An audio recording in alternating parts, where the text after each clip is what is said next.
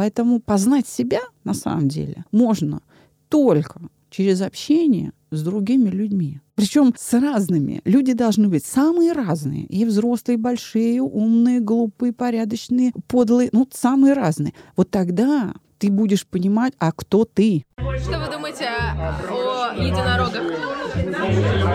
Единороги супер.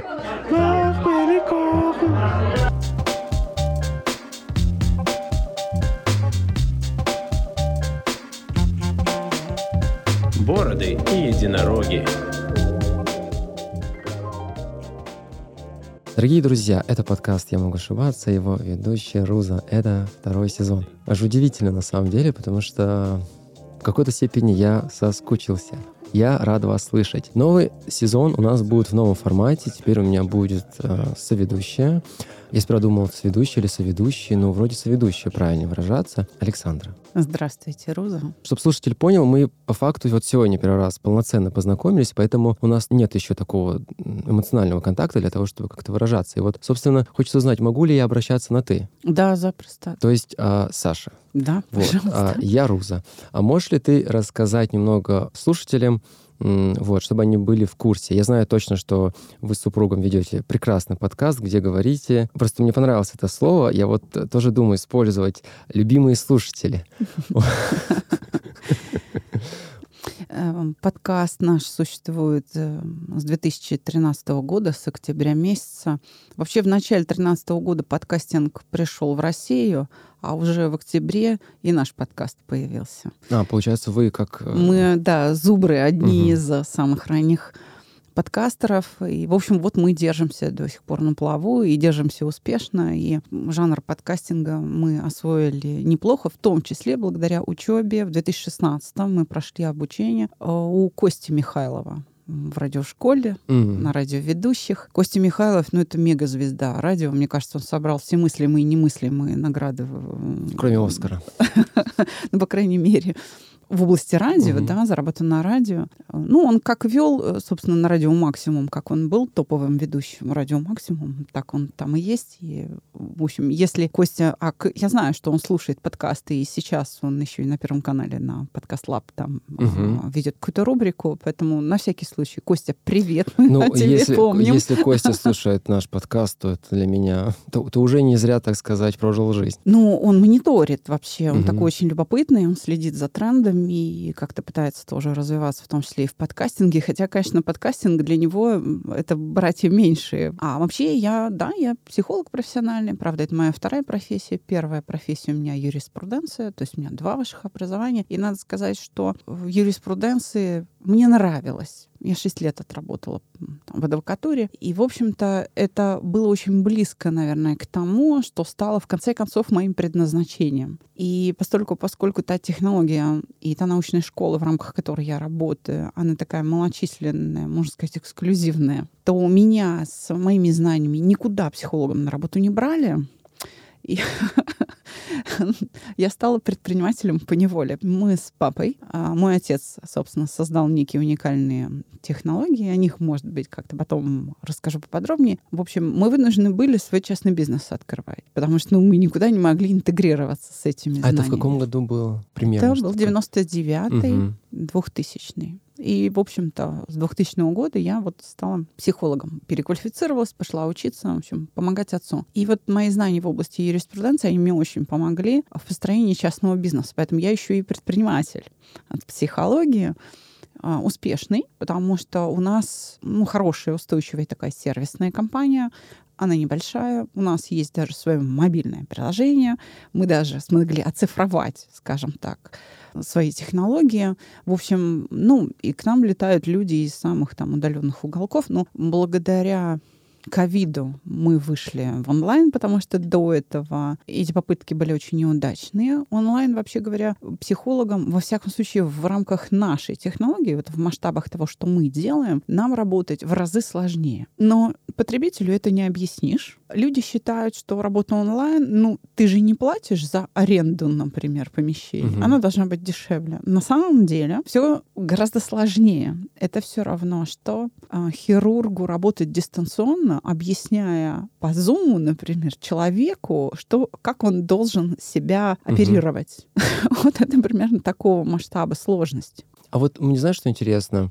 Тут ты затронула тему онлайн и офлайн терапии. У меня есть опыт хождения к психологу офлайн, то есть я условно где-то полтора года ходил вживую и примерно столько же ходил онлайн. Насколько для тебя разительная разница между тем, чтобы ходить офлайн и онлайн? Я как понимаю, все-таки офлайн это дороже в любом случае, чем оф- онлайн. То есть онлайн есть сервисы, где можно там условно за 3000 рублей посетить психолога. Вот для тебя насколько это, вот в чем это выражается, эта разница? Вот тем людям, которые вот сейчас условно выбирают онлайн или или офлайн идти? Тогда, знаешь, мы поговорим, а что будет происходить офлайн или онлайн. У людей же представление о том, что работа психолога — это такая болтовня. Ну, извини, я буду угу. называть вещи своими именами, да. У людей, которые ни разу не были на приеме психолога, но смотрят кино, а смотрят, там, не знаю, Инстаграм, Ютуб, послушают, там, не знаю, знакомых своих, читают книжки, и у них такое ощущение складывается, что это просто поговорить. Ты пришел, угу. и ты просто говоришь. Либо ты все время говоришь, тебя как-то оценивают, либо какой-то диалог. Ну, может быть, еще какие-то упражнения, если это там телесная терапия, ну, могут еще какие-то упражнения. Если речь идет о расстановках,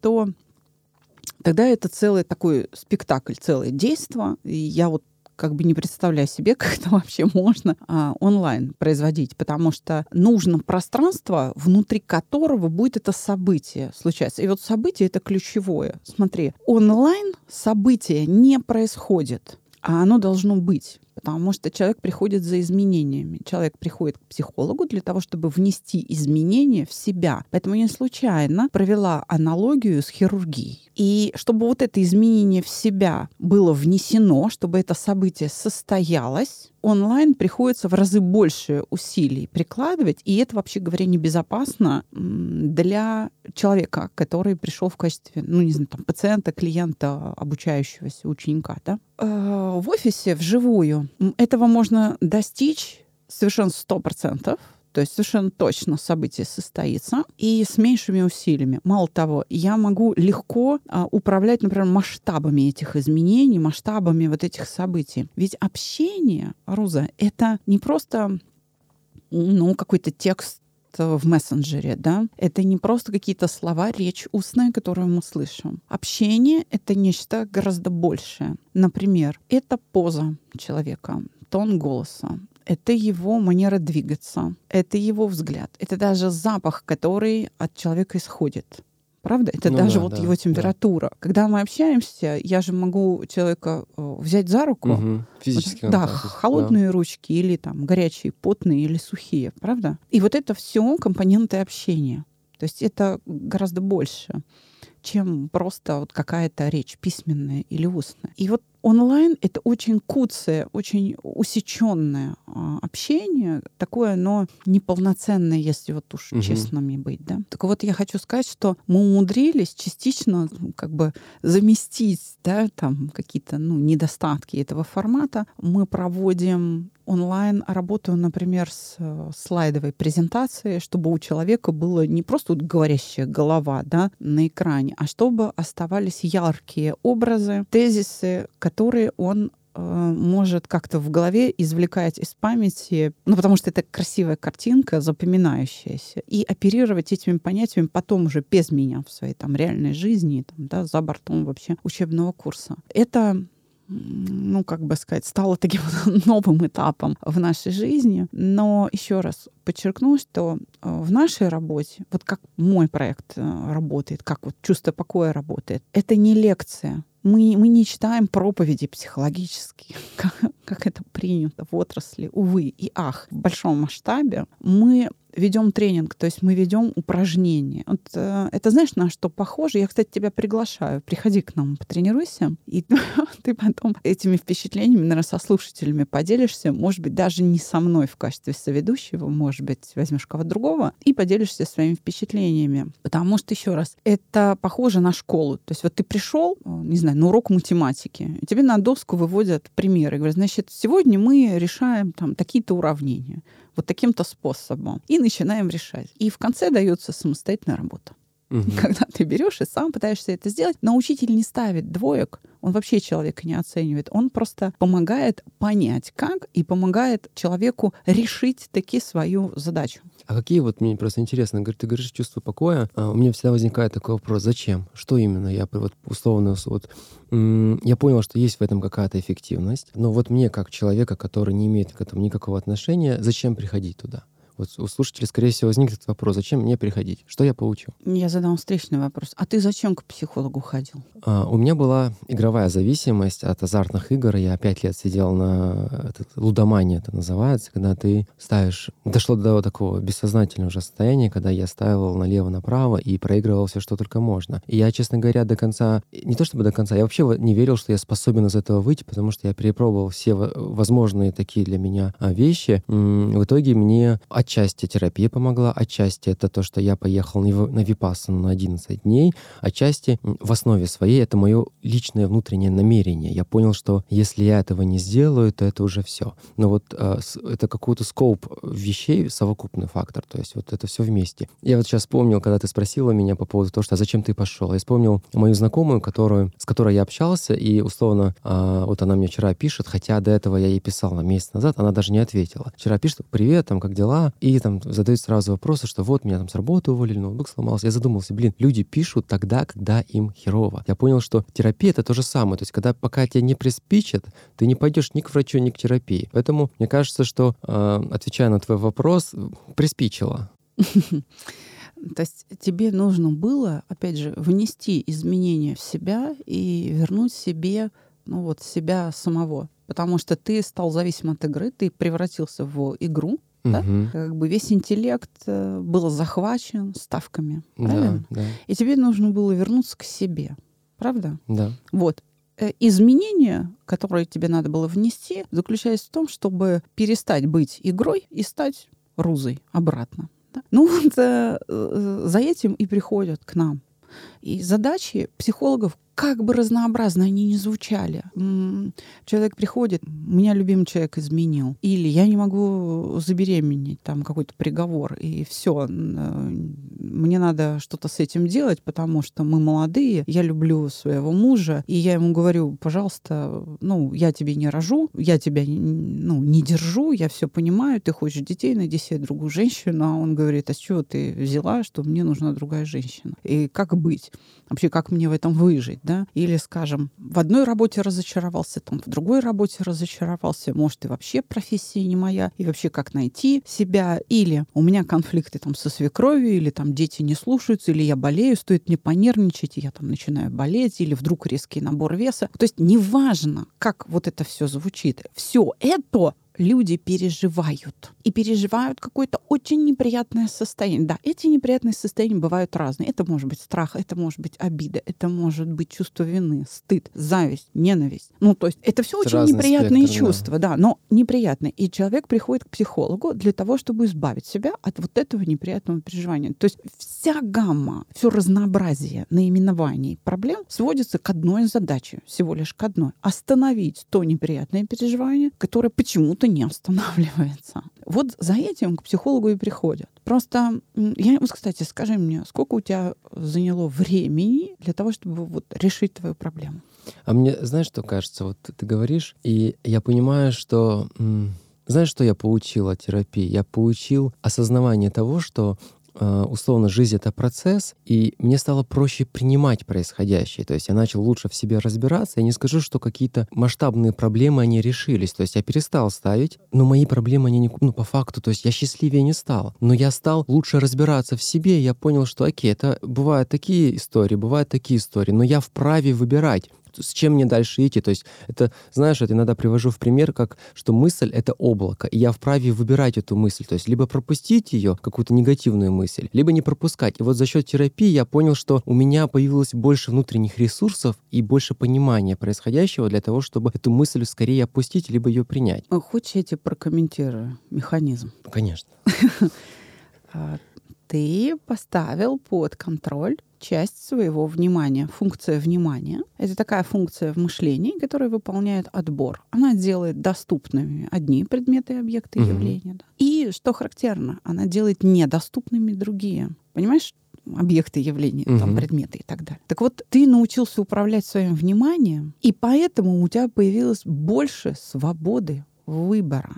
Да, кстати, да. А вот что произошло. И за счет этой свободы выбора у тебя улучшилась различительная способность. Этот эффект ты называешь, я стал больше понимать себя. А вообще это отличительная способность. А что я сейчас чувствую? Вот это вина или стыд, или страх? Да, да, да, да. Вот чем должен заниматься психолог. Увы и ах, далеко не все психологи вот этими категориями, которые я сейчас назвала, мыслят. Понимаешь, нам очень тяжело с престижем профессии. У нас отрасль, к сожалению, не заботится о престиже профессии. То есть мы сами должны бороться с демагогами, мы должны сами бороться с э, людьми, которые ну, с низкой квалификацией, с профанами внутри Мгм. отрасли, а мы этого не делаем. Мы их плодим все время. И э, в этом виновата сама отрасль, потому что не уважают психологов. И ты знаешь, что, Руза, правильно делают.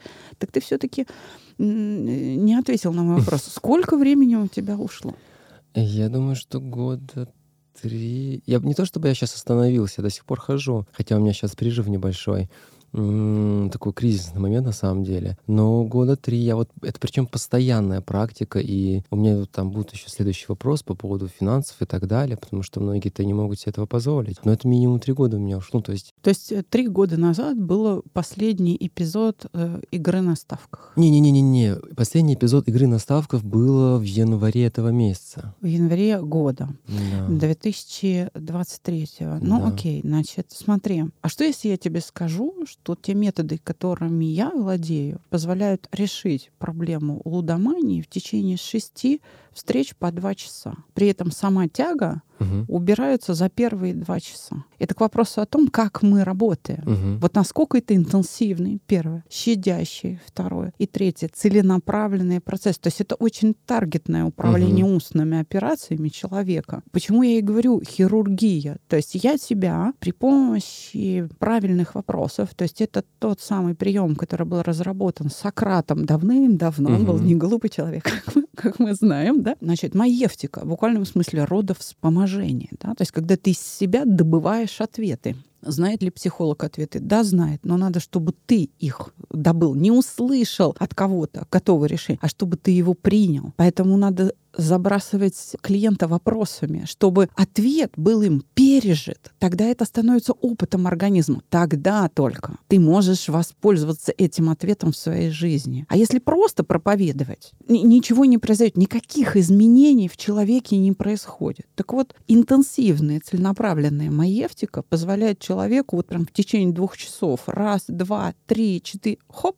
радио выключилось. Все, вот нет тяги. И ты прям это осознаешь. Понимаешь, не на пятом году психоанализа. А вот здесь и сейчас в силу определенным образом выполненных умственных операций. Поэтому вот э, моя работа, да, она как бы сейчас слилась с, с тем, что называется ну, я лично. То есть, вот, допустим, мое профессиональное от моего личного вот сейчас отделить практически не получается. Это как у Щедровицкого.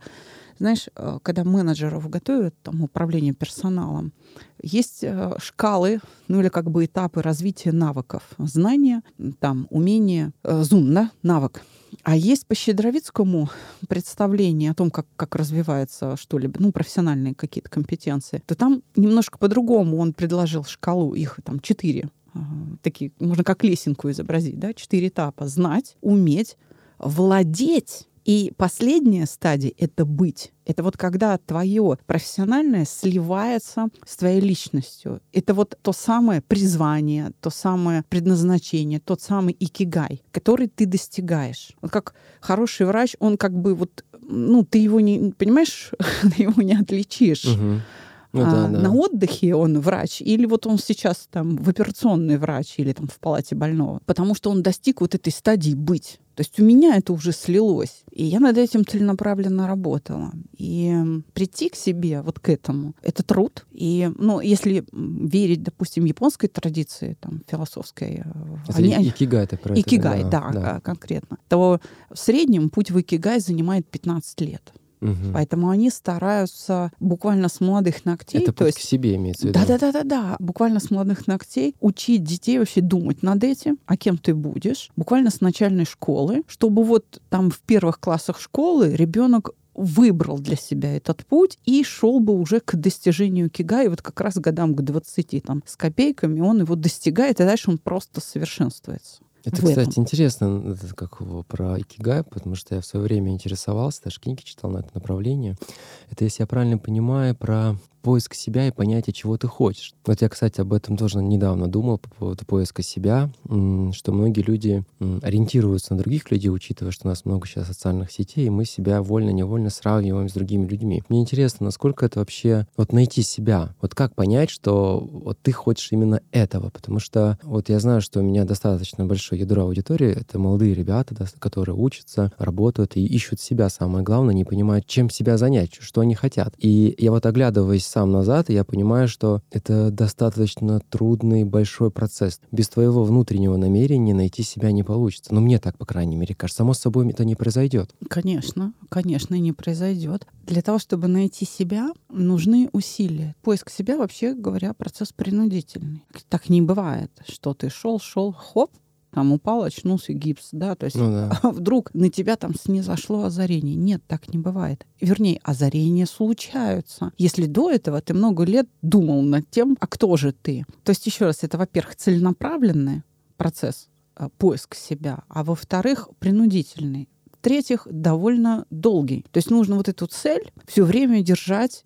Ну, если взять, опять же, тот же, ну, допустим, икигай, по, большому счету, это просто метод поиска себя Мгм. Методом икигай, ну вот так скажем, да, то а, ну, 15 лет, представляешь, 15 лет надо все время держать, чтобы эта цель не теряла актуальности. Ну да? да, да. То есть и ты по кирпичикам собираешь, причем икигай же требует выполнения четырех условий. То есть смотри, четыре стадии, пройдя которые, на- наложив их одно на другое, ты как бы достигаешь икигай. Видишь, икигай на тебя с неба не, не заходит. Ну да, Ты да. его должен достичь. То есть это некий путь, это некий метод, а, исполняя который ты в конце концов к цели придешь. Смотри, поправь меня, если я не права, да? Раз ты изучал первое, значит, достичь икигай нужно четыре условия. Первое — это то, что ты больше всего любишь делать.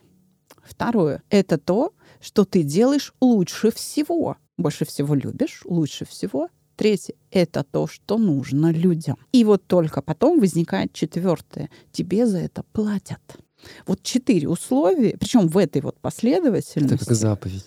Да, но это метод, понимаешь, это метод. То есть начни с этого, Мгм. потом, ну, да, то есть сначала э, найди то, что тебе больше всего нравится. Пробуй разные. Вот это нравится, и это нравится, и это. А как это почувствовать? Вот хорошо, я пробую разное. Вот если про себя говорить лично, я методом щупания, то есть Мгм. я чувствовал, пробую это, пробую это, пробую это. Но как вот понять, что именно это твое? Вот знаешь, как Чехов говорил, а, человек может всю жизнь заниматься одним и тем же, а в итоге оказывается, он должен был быть плотником, то есть это его призвание. Вот как вот сейчас понять человеку, как начать это пробовать? Не у всех же даже финансовые возможности есть там. Здесь э, играет роль не, не финансовая возможность, здесь играет роль любопытства. Не всем людям везет с родителями. Родители часто очень э, ну, любят, скажем так, нелюбопытных э, детей, потому что ребенок удобный, Да, вот, он удобный. и с ним безопасно. Но родителей винить в том, что вот они такие, нельзя, потому что, увы, это невежество, ну, они в его плену, они же ну, таким способом не пытаются нарочно там испортить человеку жизнь, они сами не знают, как надо. Поэтому, вырастая, мы их любим такие, какие они есть, и просто начинаем сами себя воспитывать, и все. И это не требует нам от нас демонстрации обиды или там проклясть родителей, никогда их не видеть. Да ни в коем случае. Реши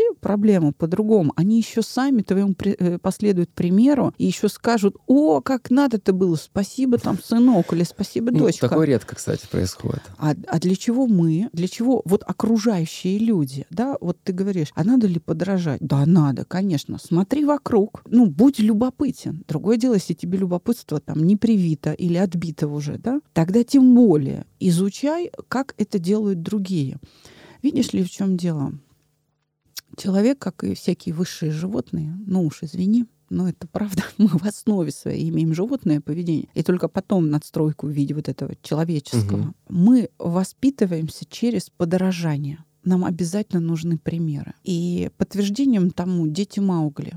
То есть если ребенка, к примеру, воспитывали, там, не знаю, дикие звери, Мгм. или э, там, собаки, или кошки, или, не знаю, кто-то лошадь там его воспитывал, ну, в общем, в семьях алкоголиков, например, такое часто бывает, то до определенного возраста нужно успеть ребенка, так сказать, изъять из этой животной среды. Потому что а, если уже там э, лет от, от рождения, лет до 4-5 ребенок находится в этой животной среде, он никогда уже по-человечески даже не заговорит. Он так и останется волком, кошкой, там, коровой. То есть он и будет иметь вот эти повадки. Мы в этом смысле, еще раз, нуждаемся в образцах. То есть дай человеку человеческий образец в самом начале. В самом-самом начале. Наши предки с тобой говорили так. Детей надо воспитывать, пока они поперек лавки помещаются. Как только вдоль лавки Мгм. развернулся, все, уже поздно. Поэтому вкладывать способность мыслить, активность, да, бесстрашие надо именно в этот период, чтобы ребенок был любопытен. Его надо не ограждать от мира, а встраивать в этот мир. Тогда любопытство будет позволять ему вот это вот пробовать. Дальше что нужно делать?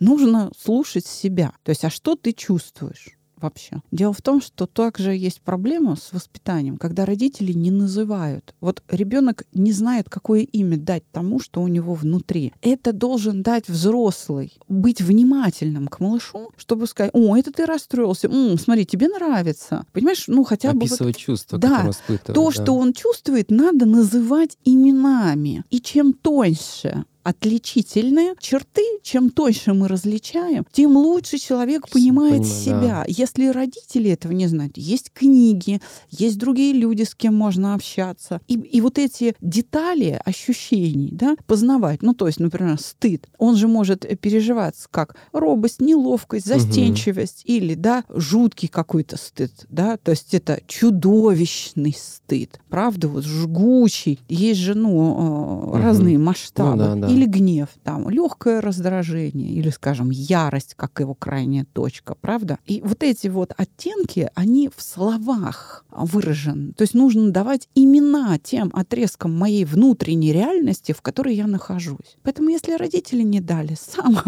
узнавай их. Поэтому познать себя на самом деле можно только через общение с другими людьми. Причем с разными. Люди должны быть самые разные. И взрослые, и большие, умные, глупые, порядочные, подлые. Ну, самые разные. Вот тогда ты будешь понимать, а кто ты. А, никак иначе. Если ты уйдешь на Тибет, и, там, значит, в отшельничество, и будешь э, медитировать в Непале, на- сидя на сугробе, ты там заработаешь простатит, но никак не понимание, кто ты. Ты вот просто рассказываешь, и я понимаю, что само осознавание этого не то чтобы недостаточно. То есть есть люди, которые, особенно молодое ядро людей, которые м, такие, ну да, да, да, да, все так должно быть, но мне сейчас тяжело. То есть я не знаю, чем себя занять. Вот у меня есть друзья, они условно там успешны, они там чем-то занимаются, они смотрят социальные сети, даже вот запрещенная социальная сеть в Российской Федерации Инстаграм, там много живых примеров счастливой жизни. Он такой, этот занимается какими-то своими проектами, этот там что-то строит, у этого успешный бизнес, а у меня ничего нету. И мне все-таки кажется, что это вот сравнение, оно разрушительно в какой-то степени, потому что оно тебя не то чтобы отрезвляет, оно тебя э, стопорит. То есть ты не можешь, то, что ты описываешь, что пробовать, ты не можешь пробовать. Ты смотришь на это и такой думаешь,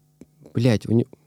У него вот есть вот это все, у него там тысячи лайков, у него там комментарий, а у меня этого всего нету. У меня есть какая-то робость, я не знаю, как описать свои чувства, я стыжусь своих чувств, мне стыдно говорить о своих чувствах. Я недавно лежу в постели, умираю от болезни и вспоминаю своего детского этого школьного друга, на которого хотел быть похож. И только к 30 годам я смог себе сказать, что я просто хотел быть на него похож. Хотя все 30 лет, условно, до этого, я не мог себе в этом признаться. То есть я не мог себе сказать, что я хочу быть просто на него похожим, потому что я стыжусь этого чувства. Ты описал эволюционный механизм зависти.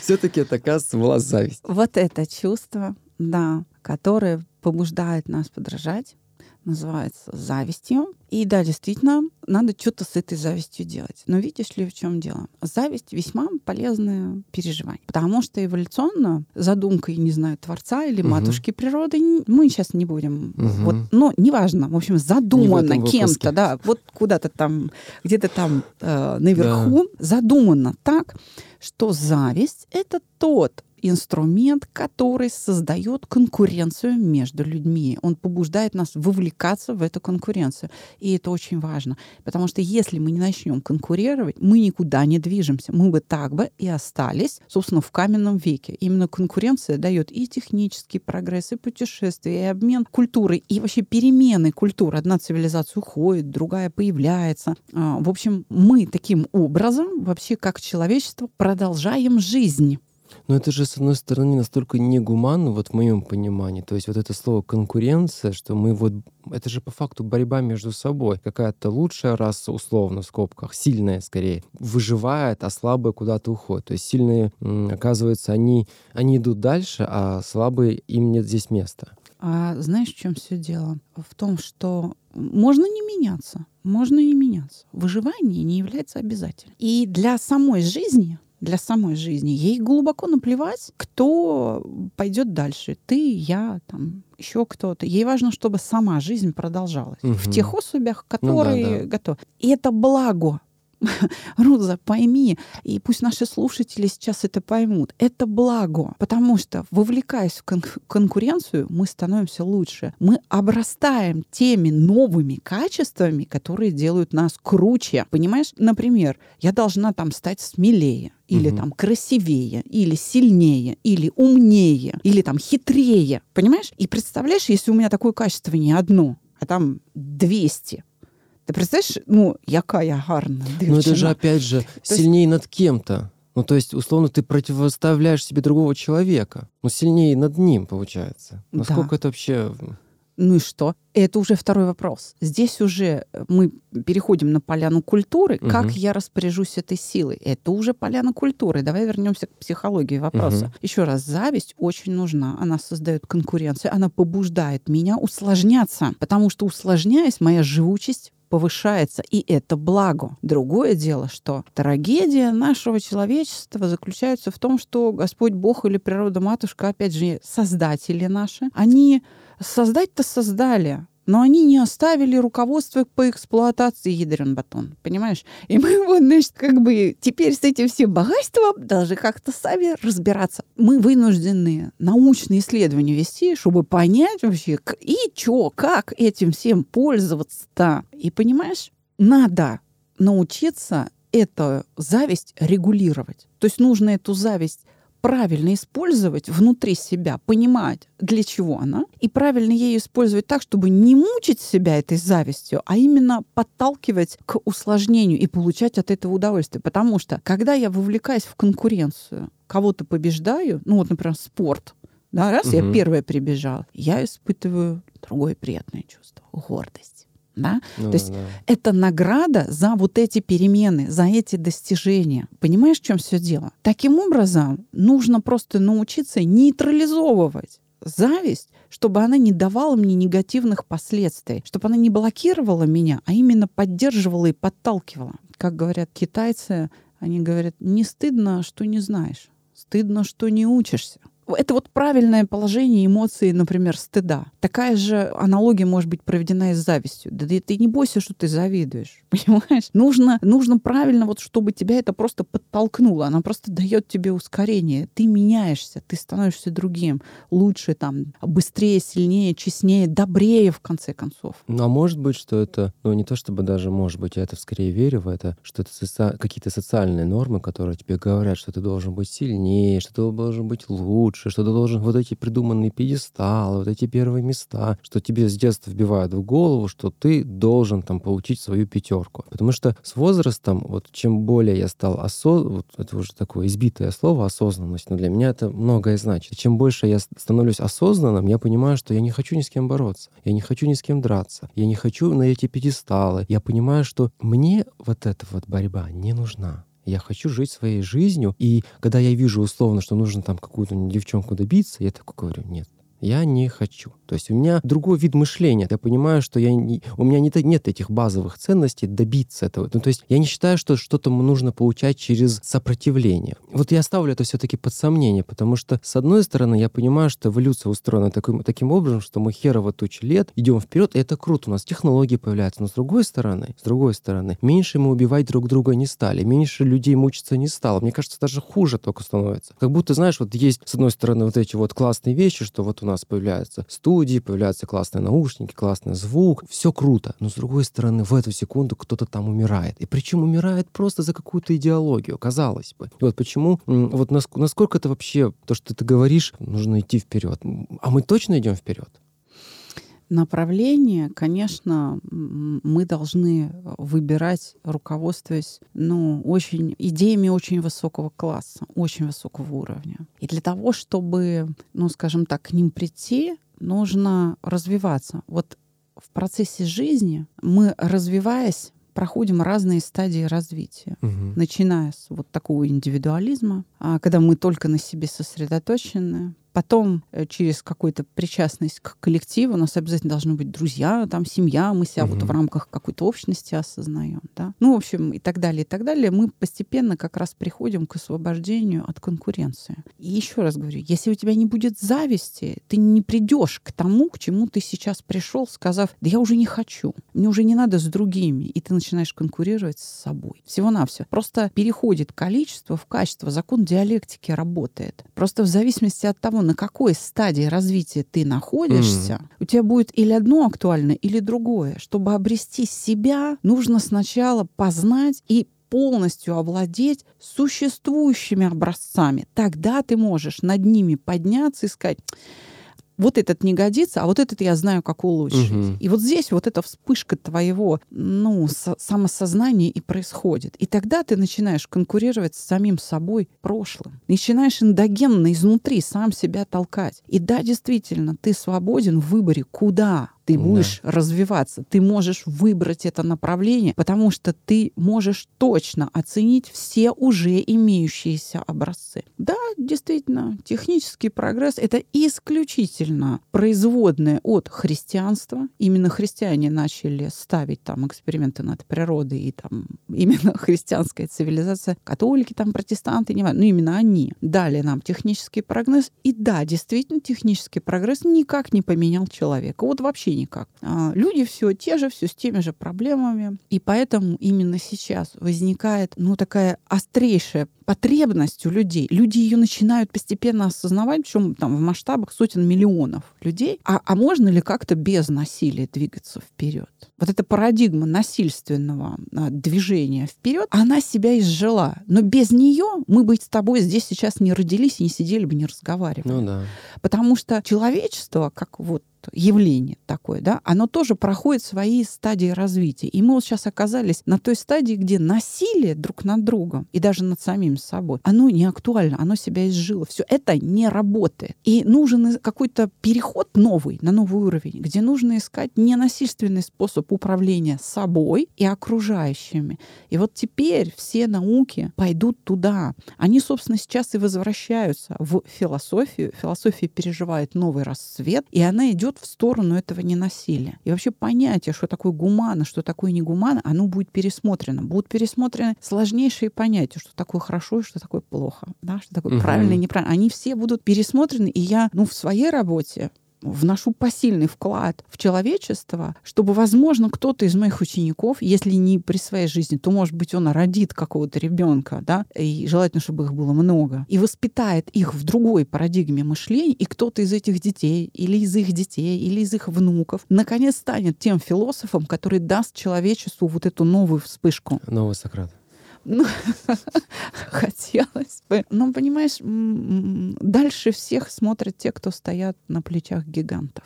Поэтому познавать мир важно. Вот ты говоришь, а как вот прийти к себе? Ну, я уже сказал, чувства свои изучай, то есть отличай их друг от друга. Поэтому, если первое условие кига — это то, что больше всего любишь, значит, там, где чаще всего, хотя бы вот по частоте, да, и дольше всего по времени ты испытываешь наслаждение, сосредоточься и доведи его до совершенства. Как понять, что ты до совершенства дошел вот в этом деле? А тебя хвалят. Тебя хвалят. Да, а потом тебя не просто хвалят окружающие, они говорят, а сделай мне, мне надо. Потом обращаются с просьбой. Это уже третье условие икигай. А потом скажут, я заплачу, пожалуйста. Mm-hmm. Да? Все, вот он путь. Через внимание к себе, через различительную способность, через осмысление. Что такое осознанность? Да? Это вообще говоря, мы осознаем то, на что мы обращаем внимание. Как только фокус внимания уходит, то, что только что осознавалось, отправляется в бессознательное. То есть разница между сознанием и бессознательным всего лишь в одном элементе, в наличии или отсутствии функции внимания. Ты хочешь что-то осознать, обрати на это внимание. Если ты не можешь дать ему имя, это уже проблема предметных знаний. Это не проблема того, что ты не можешь осознать. Ты осознал. Тебе не хватает знаний предметных. То есть каково имя той внутренней реальности, которую ты внутри себя обнаружил. А это вот как раз книги, это другие люди. И чем более сложные люди на твоем пути попадаются, тем больше тебе повезло. Потому что ты мощнее делаешь проходы в своем развитии. Что такое развитие вообще? Это установление новых отношений с реальностью. Если ты что-то делаешь, а, но каждый раз то же самое, только по-другому, то ты не развиваешься. А вот если ты стал другим, Понимаешь, вот это акт развития, установление новых отношений с реальностью. В терапии, хотя я не люблю это слово, оно не очень подходит вот нашей школе. Саногенное мышление все таки занимается обучением. Это больше, это что-то больше из области андрогогики. Это обучение человека, угу. вот, взрослого человека, да. Значит, вот э, э, саногенное мышление, оно как показывает перемены. Когда ты, например, перестал обижаться не потому, что тебе полегче стало, а когда ты простил вообще полностью, то есть тебе вообще не болит душа. И даже попадая в те же самые обстоятельства с тем же человеком, а реакция не наступает. И тебе вот повторилось событие, а эмоций нет. Тебе вот так странно, это такая свобода внутренняя, вот это акт развития.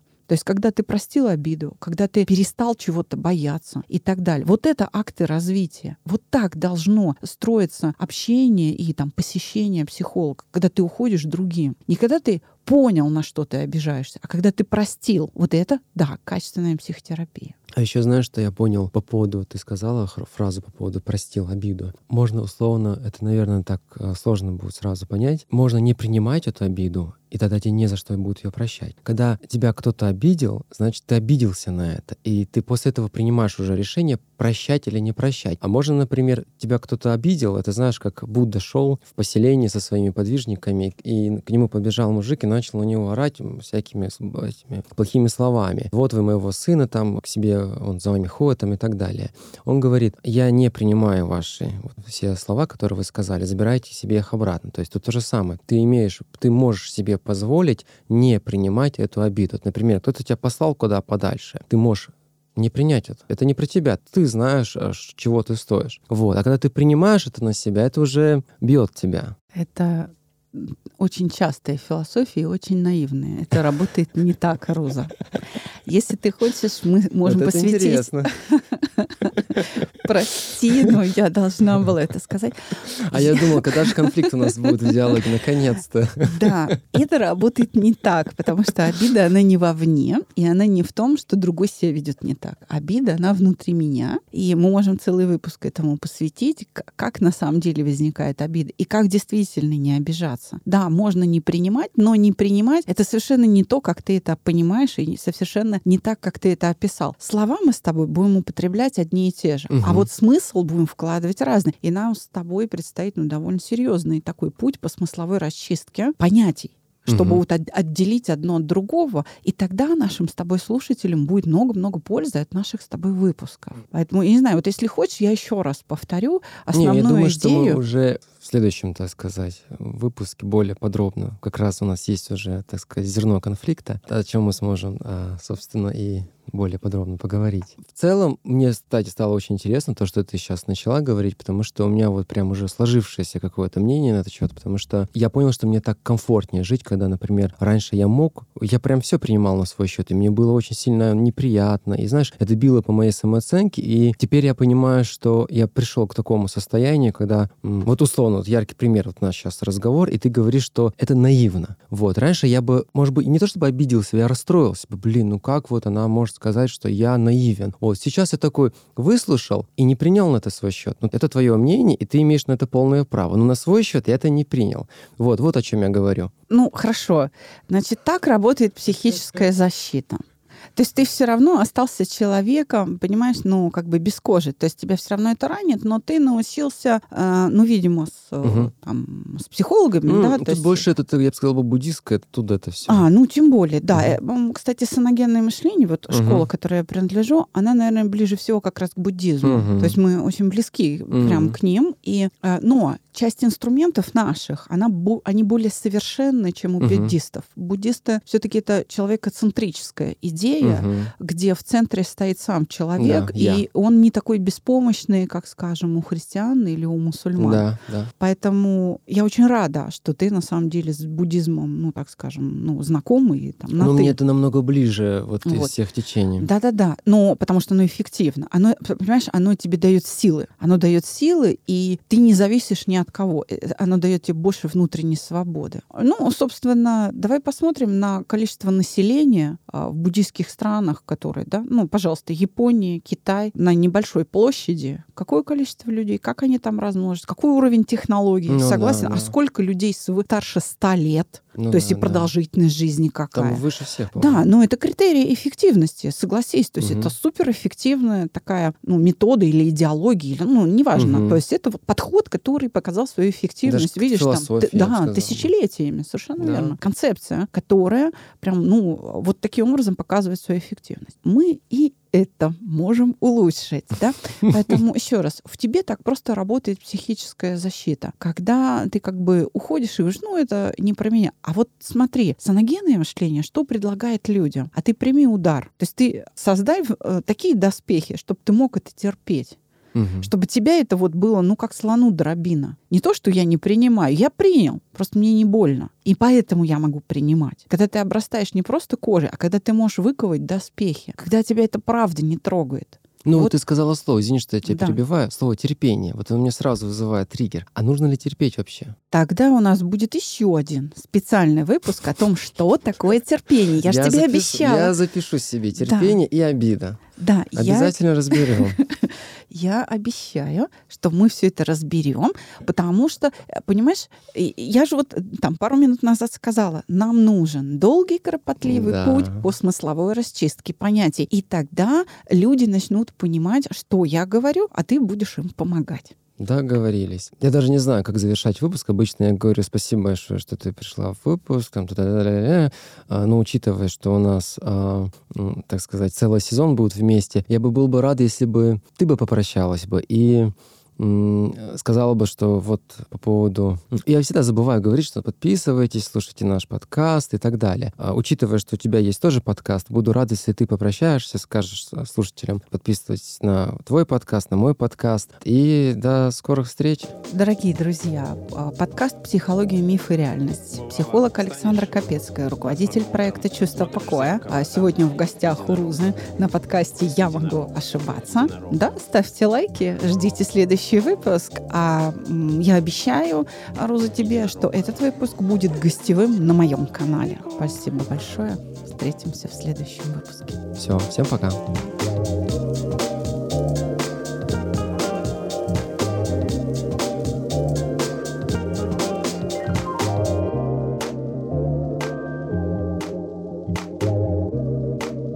Знаете, вот что э, объединяет бороду и единорога? Борода бывает только одна у человека. Единство, единение.